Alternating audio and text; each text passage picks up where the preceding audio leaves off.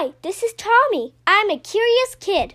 I love to learn and always work hard in school, but I really love exploring difficult and complex subjects like economics, astrophysics, and psychology.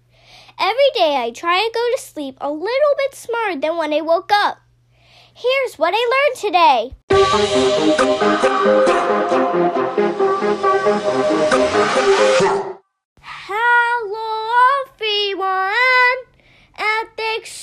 Sitting in episode 348 of the What I Learned Today podcast. In 1827, botanist Robert Brown noticed something odd when looking at pollen through his microscope. The phenomenon he witnessed would later become known as Brownian motion. Brownian motion, also known as pedesis, is the random motion of particles suspended in a fluid resulting from their collision with the fast moving molecules in the fluid.